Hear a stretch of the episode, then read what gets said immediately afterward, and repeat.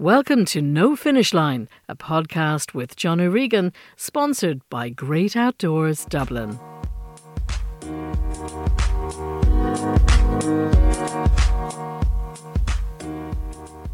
Hello and welcome back to another episode of No Finish Line podcast featuring athlete interviews and discussion on running, training, travelling and adventure. And I'm your host, John O'Regan.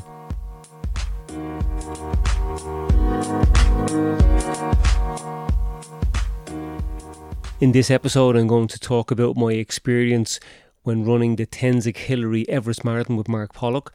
That was as part of my plan to run a marathon or ultra marathon on each of the seven continents. And in doing so, I also wanted to take in as many extremes as possible. And when I heard about the Tenzing Hillary Everest Marathon, it seemed like the perfect choice for the Asian leg of the seven continents.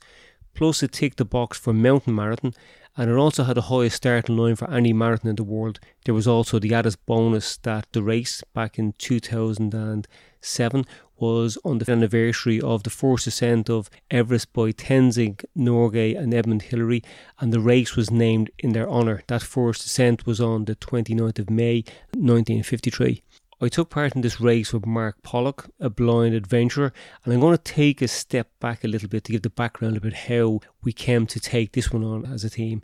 I first met Mark Pollock when he was preparing and training for the Gobi Desert March, a multi stage race of 250 kilometres in the Gobi Desert using a similar format to the Marathon des Sables that I had just recently completed. Now, back then, these races weren't as well known or popular, so I was one of the local experts and a mutual friend introduced myself to Mark to see if I could give him hand with his preparation and training. We became friends, and soon after he came back from his race, we started doing a little bit of training together. And the following year, we took part in a marathon at the North Pole. Now, I might talk about that in the future episode. I'm going to stay with the Everest Marathon now for the moment. So when we returned from the North Pole Marathon, we hardly spoke for almost two years. But then when we made contact again, it was like it was only yesterday. I got a phone call from Mark in September 2006 after he'd heard me talking on the radio. We chatted and he asked if I could suggest or recommend any events that might suit him. And he specified that he did not want anything that involved mountains. That was because he had recently been in New Zealand to take part in the New Zealand coast to coast race and had a few difficulties and ended up being timed out. I made a few suggestions, and one of them was the Dead Sea Ultramarathon, which has the lowest finishing point for a marathon. And that was one that was originally of interest to me, but I changed my mind when I heard about the Everest race. So Mark seemed interested in that one as it's mostly run on roads, and for the most part, it's downhill, which back then we didn't know that because we were both relatively new to running, we didn't realise that a, a, downhill race can actually be quite challenging. But it's something you don't forget when you've experienced running for 50 kilometres downhill. I then told Mark about my own plan to take part in the Everest Marathon, which had the highest starting point for a marathon, and he went from definitely no mountains to thinking, how about we do the lowest and the highest races back to back? In less than 10 minutes, he went from never wanting to set foot in the mountain again to going to the Himalayas and running a marathon from Everest Base Camp. So that's Mark all over. Now, it sounded like a good idea, but there were less than three weeks apart, and that didn't allow us a lot of time to train, as each race was different and would require a different approach to the training plan, as the two events were worlds apart. The Dead Sea Ultra, which started in the Jordanian capital of Amman, was at 900 metres above sea level and was more or less a road race that takes you through the Syrian African Rift Valley and finishes 400 metres below sea level at the Dead Sea. So when you think about it, that's almost 1300 metres of downhill over uh, 50 kilometres. Now, although it was an ultra, it was at the lower end of the scale with the distance of 50k. So we decided to treat this race as a training run in the build up to Everest we follow our usual marathon training regime, and I'd meet Mark a few times per week in Trinity College, and we'd run around the inner perimeter before we would both start work. And at least once a week, I'd meet Mark, and we'd run from the city centre to Leixlip, which was a distance of 18 kilometres, and then I'd drive him home. So we trained together as often as possible, and Mark would supplement his training with sessions on a treadmill in his local gym. Because the Everest trip would take so long, we decided to rush the trip to Jordan and make it as time economical as possible. This meant flying to Jordan after work on a Wednesday evening to arrive in Amman just in time for the pasta party on Thursday evening and then the race on Friday morning. Arriving into Amman, we discovered that Mark's bags hadn't arrived. We had a delay with a connecting flight in Oman, which meant changing planes, having to go through security checks twice. So I'm guessing that that's when the bags went missing. This had happened to me before, so because of that, I always make sure to wear my race shoes when travelling and carry my racing kit as much as possible in my hand luggage. And that's what we both did. But there's certain items you can't carry in your luggage, including energy gels. Now, you suppose you can carry a certain amount of them, but there were a lot of restrictions back then. So we decided that anything that was going to be suspect, we would leave inside our or checked in luggage. And there was also the runner's essential tub of Vaseline that Mark had in his bag, and that was in the bag that was missing. We were told that we'd have the bag tomorrow, but because of our tight schedule, we weren't overly confident of it arriving on time. And I think we had just enough to get by. Well, at least we thought we had anyway. The registration for that race started at 5 in the morning, and the race itself started at 7. It was very cold, but we knew how hot it was going to get, so rather than wearing warmer clothing, we decided to suffer for the short while before at the start and just wear a shorts and t-shirt. The race then started when mostly downhill on, on a closed road, and as I said earlier, although the downhill sounds easier than running uphill, it isn't. The downward movement means you are basically braking on each footstep to prevent yourself from falling, and this shock is absorbed in your quad in your quads, which are the muscles at the front of your legs. And after a few miles, the effects becomes clear, and your legs can feel very, very weak and not able to control your descent as much as you needed to. As we left the city limits, the sun came up, and although we were running on a road, we were running through a desert, so it got very, very hot. We were running side by side with a loose piece of cord between us, and I called out the kilometre and mile markers as Mark checked our split, so we knew then when we needed to speed it up or slow it down. Our plan was to run close to a four hour marathon pace just to do enough to get by and get the training effect that was going to help us with the next race. We both wore a hydration pack but didn't fill them with water because there was plenty of water stations, but instead we used them to carry a couple of gels and at times we would use them to stick a water bottle from an aid station into the side pocket. And we also carried the swimming trunks and a towel for a dip at the Dead Sea at the finish because we weren't as prepared to get our drop bag sent to the end. Working as a team, my stuff was in Mark's bag and his was in mine, which meant I didn't need to ask him for something or him me. So if I needed my bottle of water, I took it out of Mark's bag. If he needed his bottle of water, he took it out of my bag. The same happened with, with gels and that. On the approach to an aid station, I would put my hands out in front and get our supply of water we'd both take a bit on board if we needed it, and then Mark would place the bottle in my bag in the pocket at the side of my bag, and I'd do the same with his. Now, the race was going fairly okay, I'd say, until about the 20 mile mark, just after 30k. And the course started to level out, and we had a few small climbs, nothing serious, but our legs were starting to feel the effects of all the downhill. So I knew by the look on Mark's face that he was suffering, and I asked how he was feeling. Probably a stupid question. He told me that his legs were sore, but me being as sympathetic as ever, I kind of thought and said, well, everybody else's legs are suffering, so we just need to get on with it. I had thought that he was talking about muscle soreness, the same as what I was feeling, but shortly after finishing, I realised how sore his legs were. He had said nothing since first mentioning the pain, but when we went for a dip in the Dead Sea, he almost passed out with the pain when walking into the water. I still didn't know what was wrong, but it turns out Mark got very bad chafing because of the sweat and friction that was being caused, and so we didn't have Vaseline to protect those vital areas, and it was a lot of chafing, so it was quite severe. Now, the knock on effect of that was that when we came back, or when we finished the race, that was something that was going to affect our training from there on in.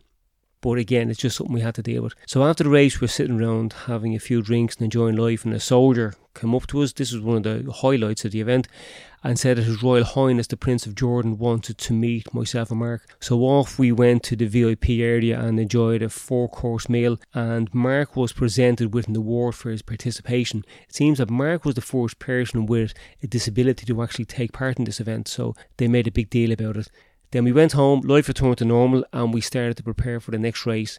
We had planned on starting our training straight away, but as I mentioned, Mark's injury was quite severe and that delayed his recovery. So rather than trying to improve our fitness, we concentrated on more technical aspects of our training, which was to be the guiding and communication. Now, we knew the Everest leg of our challenge was going to be a tough one, and our usual method of side by side running wouldn't work because of the nature of the terrain and the narrow, busy paths. According to our research, I would need to lead from the front. I spoke to a lot of people who had been in the Everest region, trekking to Everest Base Camp and various other places. So I got a feel for the area, and I knew that we could simulate it to a certain extent by going to places like Glendalough where there were narrow trails, a lot of rocks, and something that would help us both simulate as much as possible. So we came up with a system and practice in the Wicklow Mountains on the rocky zigzag paths beyond the miners' village in Glendalough, if you're familiar with that. And during the first session, I asked Mark's girlfriend Simon to take a turn at guiding me using this new system. So I would have some idea of how it felt, and also it gave me an idea of what was expected from a guide. I knew Simon quite well, and the surroundings were very familiar as I'd spent a lot of time in Glendalough, very, very familiar with the place. But when I put on the blindfold, I could have been anywhere. And within a few steps, I lost my trust in someone who was a very experienced guide, who I knew for quite a while, and who I would have trusted. So I learned a lot from that session and didn't realise how beneficial it was until we actually started out on our journey to Everest Base Camp. Now, as I said, the two events were worlds apart, and the ease with which we completed the first race gave us a false sense of security going into the second. When we arrived in Kathmandu, it was an amazing experience. It must have been quite overwhelming for Mark. It was noisy, smelly, and very, very busy with a constant tooting of horns and shouting. We met with the local media who were waiting for us to appear as they thought it unbelievable that we would attempt such a challenge. But to me, it was just the Asian leg of my seven continents, and for Mark, it was a reason to train. When we signed up for the race initially, the organisers didn't tell us we couldn't do it, but they were more or less telling us why we probably shouldn't. And I suppose the more that they were telling us why we shouldn't, that in some ways was making it more exciting to us and more of a challenge, and that was attracting us even more. So, what they were saying was having the opposite effect on us. It made us more want to actually go there. Neither of us thought it was a big deal, but that was something that was to change very, very quickly when we actually arrived into the mountains. So, after a succession of interviews when we arrived and a photo session, we were brought to our hotel, the Kathmandu Guest House in downtown Thamel and parts of Thamel seemed familiar from Michael Palin's Himalaya, but it was still very different looking at it through the windscreen of a car being driven through the narrow streets with a horn. It was very clammy in the car, and opening the window seemed to make it even hotter, even though it was late in the evening. So we checked in as quickly as possible and were spoiled from the start with our bags being brought directly to the room. And without wasting any time, we set out to explore the neighbourhood and stock up on water, get something to eat. A few days after arriving at the Kathmandu, we departed for Lukla, which is a small airport in the mountains, and the starting point of a 14 day trek to Everest Base Camp and the start of a race. Now, unlike a regular marathon, which you've no guarantee of finishing, with a race like this, there was no guarantee that you'd actually start as you're making your way towards Everest Base Camp, there are re- regular checks to see if any members of the expedition are suffering from the effects of altitude or having any sickness or high blood pressure. And if that was the case, was something you couldn't control, you were sent back down to a, a lower altitude. You were just deemed unfit to complete the race. As soon as we left Lukla, we were the back markers, and this was how it would be for the next two weeks. We were forced to depart from every scheduled stop, and we were the last to arrive into camp that evening. When we started out from Lukla at the beginning, we were hanging around for a while and while porters were sorting out our bags, and we had a little bit of time to spare, so we had access to some water which was boiled water that was being cooled down. We put that into our hydration packs. And because the water was still quite hot, there was still pressure in the bag, and that caused the actual tubes to, they didn't burst, but they came away at the threads. So we had, so that's something that we had to pay attention to. That we had to make sure that the water itself was cool enough. But that delayed us. All our, the stuff got wet in our bags, and it was a valuable lesson to learn, but not something you want to learn when you're just starting out on the journey. And leaving Lukla, we were the back markers, and this was how it would be for the next two weeks. We were the first to depart and last to arrive. It was mentally tough and in some ways soul destroying, but my way of dealing with this situation is always to accept it for what it is. Remember that it's only temporary and you got to get on with it. At the end of the day, it was you that wanted to be there. So after all, we were there by choice. No one forced us to go. This was our holiday as such.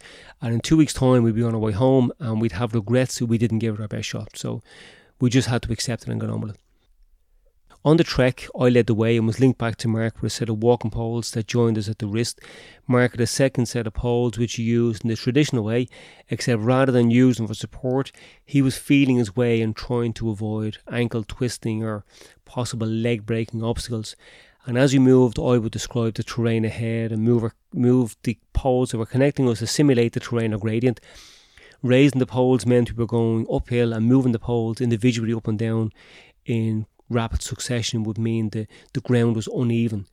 This was a technique that we practiced in the Wicklow Mountains and was our main line of communication. So Mark could sense the changes in directional gradient, and I could control Mark's speed and knew if he was veering off in the wrong direction. The ground was never even, and rather than trying to describe the size of rocks and stones underfoot, which was very time consuming, we come up with a system because it's very hard to say what's a big rock and what's a small rock when they're all different sizes.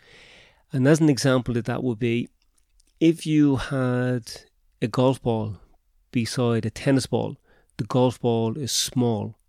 But if you had the golf ball beside a marble, the golf ball is big. And the same as putting the tennis ball beside a football, the tennis ball then be that was big is now small. And that was the way it is with rocks and boulders. You can't just say it's a big rock or a small rock because rocks are all different sizes. So we made the comparison with something that we were familiar with. Maybe use something like grapes for gravel, apples for fist sized rocks, and then grape roots for the next size up. And then we had footballs and we were using boulders and steps. And we just made it sound as something that you could quickly associate with, and it didn't take too much uh, too much working out. Soon enough, it started to sound like we were walking through a fruit and veg market, but it was something that worked. And occasionally, I would throw in an avocado or a passion fruit just to break up the monotony. And they were the those quirky little things that had us laughing and forgetting about the effort, and it helped us along our way. To give feedback then on distance and climbs, I would make comparisons with something again that we were familiar with. If we were on a steep climb and Mark asked how much further, I might say something like, It's about three times the stairs in your house. Or if I couldn't see the top, I might say, We've the length of Grafton Street before I might get a view of the top, and it's as steep as your stairs. I always try to give as much information as possible, and that is because of the day I was led blindfolded through the Wicklow Mountains. The day I was blindfolded and led by Simon, I thought I knew exactly the distance I was away from the car, but I was very, very wrong. And I thought I was I was being led beyond the car park and led somewhere totally different. And when I reached the destination, I was exactly where I was told I was. And that, I suppose, after that day, as far as trying to communicate distance, time, the severity of a climb, anything else, I never lied. I was always trying to be as honest as I could rather than try and trick somebody into doing that little bit more. Now, at the end of the first day, we realised that this was going to be an event that would test us. Mark's shoulders were sore from using the walking poles, and my throat was sore from the constant talking. We arrived so late into the camp that it didn't allow much time for rest and recovery. And to give an idea of how long it took us, before reaching the camp, we met some of our group running towards us on a training run, and we still had almost five kilometres to go. It was a tough day, but easy in comparison to what lay ahead. The following days, I called out commands for up to 10 hours, and Mark silently followed because he had to listen. It was very, very hard for us to hold a conversation. We travelled separately to the rest of the group because the noise of others talking could mean Mark missing a command or a warning. And we had a Sherpa that followed closely behind ourselves for safety reasons. So each step that we took along the route towards the next camp and finally towards our ultimate goal of reaching Everest Base Camp brought us further away from our homes. And as bad as we were feeling, psychologically it was it was getting worse. The effects of the altitude, the terrain, the food, and the lack of sleep meant that we began each day tired and unrecovered from the previous day. But as bad as I was feeling, for Mark the days were that bit tougher as his movement required a lot of upper body strength as he had to ensure proper placement with his trekking poles on the uneven ground when negotiating boulders on the constant ascents and descents. So by the end of each day his shoulders were hurting more than his legs. As well as that we couldn't have a normal conversation because any lapse in concentration could result in a twisted ankle or worse still a trip over the edge jumping forward a few days, and on arrival into Namche Bazaar, I was shattered, but didn't want to show any signs of weakness. So I suggested to Mark that we should have some own time. And this is another example of how our system has evolved in the field and out of necessity. Mark hung out in the lodge with some of the other competitors, and I had some quiet time to myself. We were both feeling the effects of the altitude, but in different ways. Mark had a bad headache, and I had an irregular heartbeat and was finding it hard to breathe. It was actually so irregular that it was starting to scare me, and I was thinking that there was a chance that I might not make it to Everest Base Camp. And that was something that I kept to myself because I didn't want to be the cause of the race not happening for us, especially when we had been so been through so much. But I later learned from talking to other guys that a lot of them were feeling the same way. And again, nobody wanted to share how they were feeling. So, in some ways, I think it's it's best that you acknowledge when you're going through times like that, and you will find that talking to somebody else, you'll actually get some, I suppose, solace from that, and it then prepares you then for what lies ahead. Now, Namche Bazaar would be the finishing point of the marathon, and between here and Everest base camp, we, be, we began covering the marathon course backwards, retracing the steps of Tenzing Norgay and Edmund Hillary on their successful expedition back in 1953. We spent two days in Namche acclimatising, and during this time we got an opportunity to train on part of the marathon route. In normal circumstances, this would be ideal, but for us, all it did was give an advance warning of how tough the race was going to be beyond Namche, we had at least three more days of trekking, and even though we were starting to acclimatise, the days just got tougher and tougher. I can't recall any sections that were level enough to give me a break from talking, as I constantly had to relay information of what lay ahead back to Mark, and for Mark, there was just no let up. It seemed like a never ending series of stone steps and if they weren't going up, they were going down. And I can only imagine what it must have been like for the Everest climbers having to deal with this after two months in the mountains. So, to avoid any falls, we stayed very close together under the sense, with Mark being less than one metre behind. I was using a trail shoe with a new lacing system, using a flexible wire lace which was tightened by a wheel at the back of the heel. And because of her closeness, my heel was constantly scraping off the riser at the back of the stone steps. Eventually, it gave way, and I'm guessing some grit got into the mechanism, but whatever happened, the mechanism was finished, it just wouldn't work. So my shoe started to fall off, and after a few attempts to repair the break, I gave up and put on an extra sock to try and tighten the fit. Later that evening, then in the camp, I shortened the wire and tied a knot with just enough to allow my foot in and out of the shoe, and I then broke the prong from a fork. And with my Leatherman tool, I formed a figure of eight shape with the prong and made a tourniquet which allowed me to tighten the wire and secure the fit. It wasn't ideal, but it was better than nothing and needs must. And when you're in an extreme location, you can't just buy your way over problems. So this is when you have to have, I suppose, the, the experience to know what to do and how to do it. The final leg of the journey then from Gorak Shep into Everest Base Camp was less than 5k but consisted of glacial moraine. Moraine is basically boulders of different shapes and sizes, and this lined our path like an avalanche off the mountain. Mark was dreading this section since we first heard about it, but I chose to ignore it until it happened, rather than worrying about something that I couldn't change. And I decided that it was best to just focus on the steps that lay ahead of me on that particular section that I was on at the moment, rather than thinking too far ahead. So, as far as I'm concerned, there's no point in worrying about something you can't do anything about, and it will be time enough to worry about it on the day. No point in getting stressed out over it two days beforehand. Some of the boulders were as big as houses, and a wrong move or loss of balance would mean sliding into a cavern formed where three or more boulders meet, and that's something that we didn't want to happen. The climbing season was coming close to an end, and base camp was starting to empty, and it looked a mess with the remains of previous expeditions. And because we were almost last to arrive, we were seeing everything that was there. So it wasn't the prettiest of places at that time. We had a few days in base camp and they felt very, very long and cold with nothing to do except sit around or take the same photographs again. We were anxious to leave base camp, but when our time came, I'd have been happy enough to stay for a few more days, or at least until the sun came up. We knew it was going to be a tough race, but didn't know how tough. Like, after all, we did manage to get there, so that meant that we would have a good chance of actually being successful with getting back to Namche, even if it was going to take us twice as long as everyone else. Our last morning in base camp started very early, and we had to decide quite quickly what we would send back to Namche as the porters were starting on the descent and wanted to get a head start in the trail.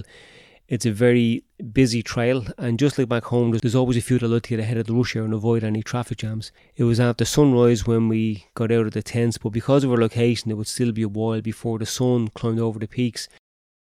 So we were still in the shadows of Everest and sitting around in the remains of the camp without any luxuries we didn't have our down jackets or long warmer trousers.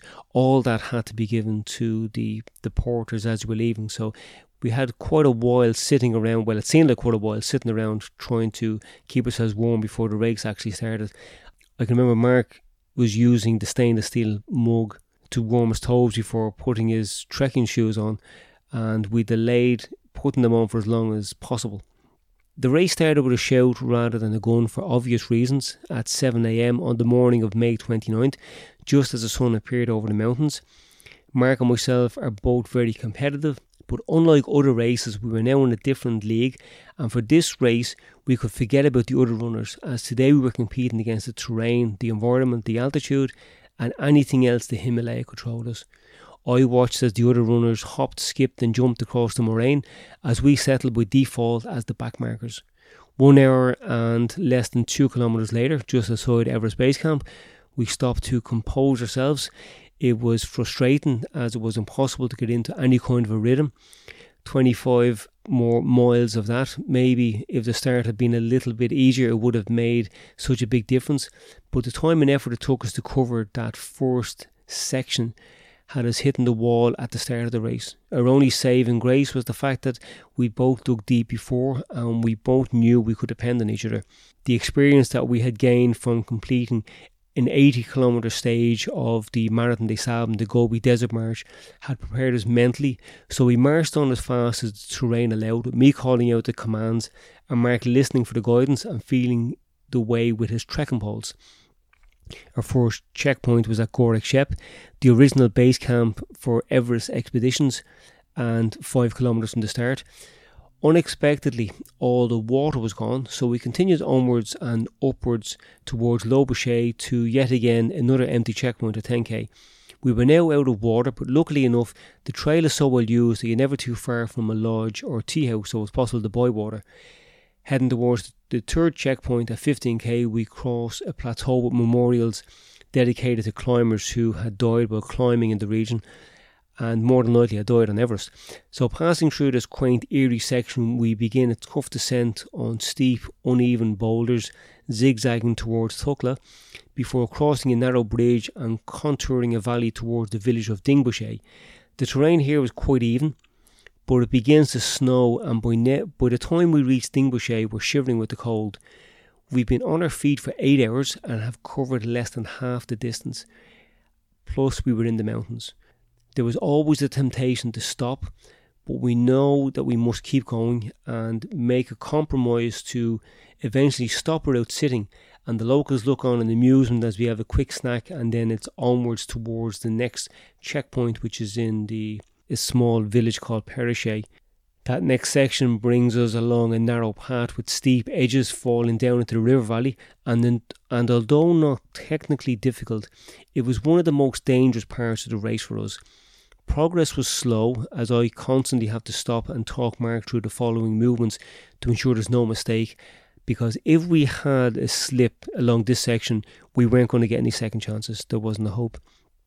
And you got to remember that we're both tired we're suffering, I suppose, from sleep deprivation.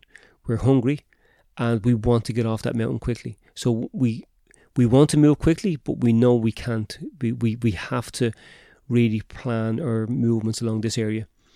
Passing through Pheriche was quite uneventful, except that we reached the halfway point and we know that soon we'll be counting down into single figures. So that w- that was a psychological milestone to reach halfway, but it's getting dark and the worst climbs are still to come.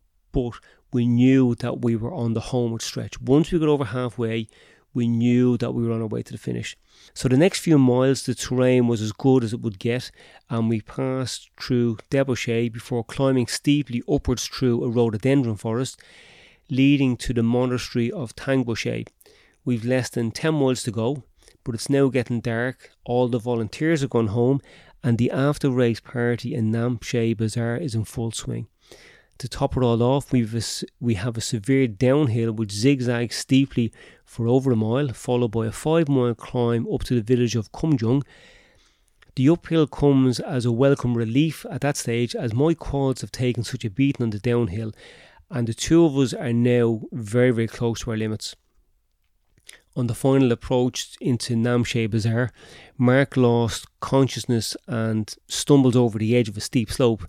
My guiding poles delayed his fall, and the Sherpa that was allocated to stay with us manages to lunge forward and grabs Mark's ankle. Mark was unaware of what had happened, and for the next hour, I was shouting back questions to ensure he was still awake. Just simple stuff like what's your phone number, what's your date of birth, what's our distance in kilometres, what's the last checkpoint we've come through, where are we heading to, and just stuff to kind of keep the brain stimulated. And that's something that I have used on occasion in races since then, just to, I suppose, stimulate yourself mentally to keep yourself awake.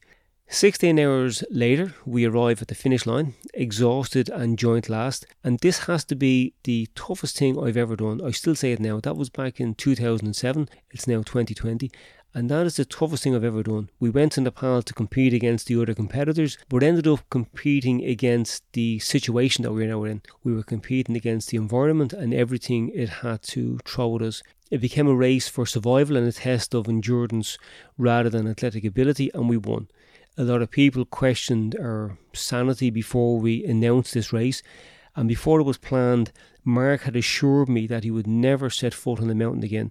But I think we have proven that if you want to do something and are willing to put the time and effort in, you will succeed. Mark's only concern before entering this race was is there a cut-off time, as there was in some other races? And that was the only thing that would have stopped Mark, I think, from taking part. If there was a cut-off time that meant that we would have been timed out rather than being allowed to actually get to the finish line. And for me, I didn't have any real concerns because I knew that we could do it even though I was having, I suppose, mixed emotions when we started off from Lukla, I knew from those four few steps that this was going to be quite a challenge. But as I've said before, this is endurance, you got to endure it, and nothing lasts forever. If you enjoyed this or any of the other podcasts, you might consider subscribing wherever you listen and leaving a review on Apple Podcasts.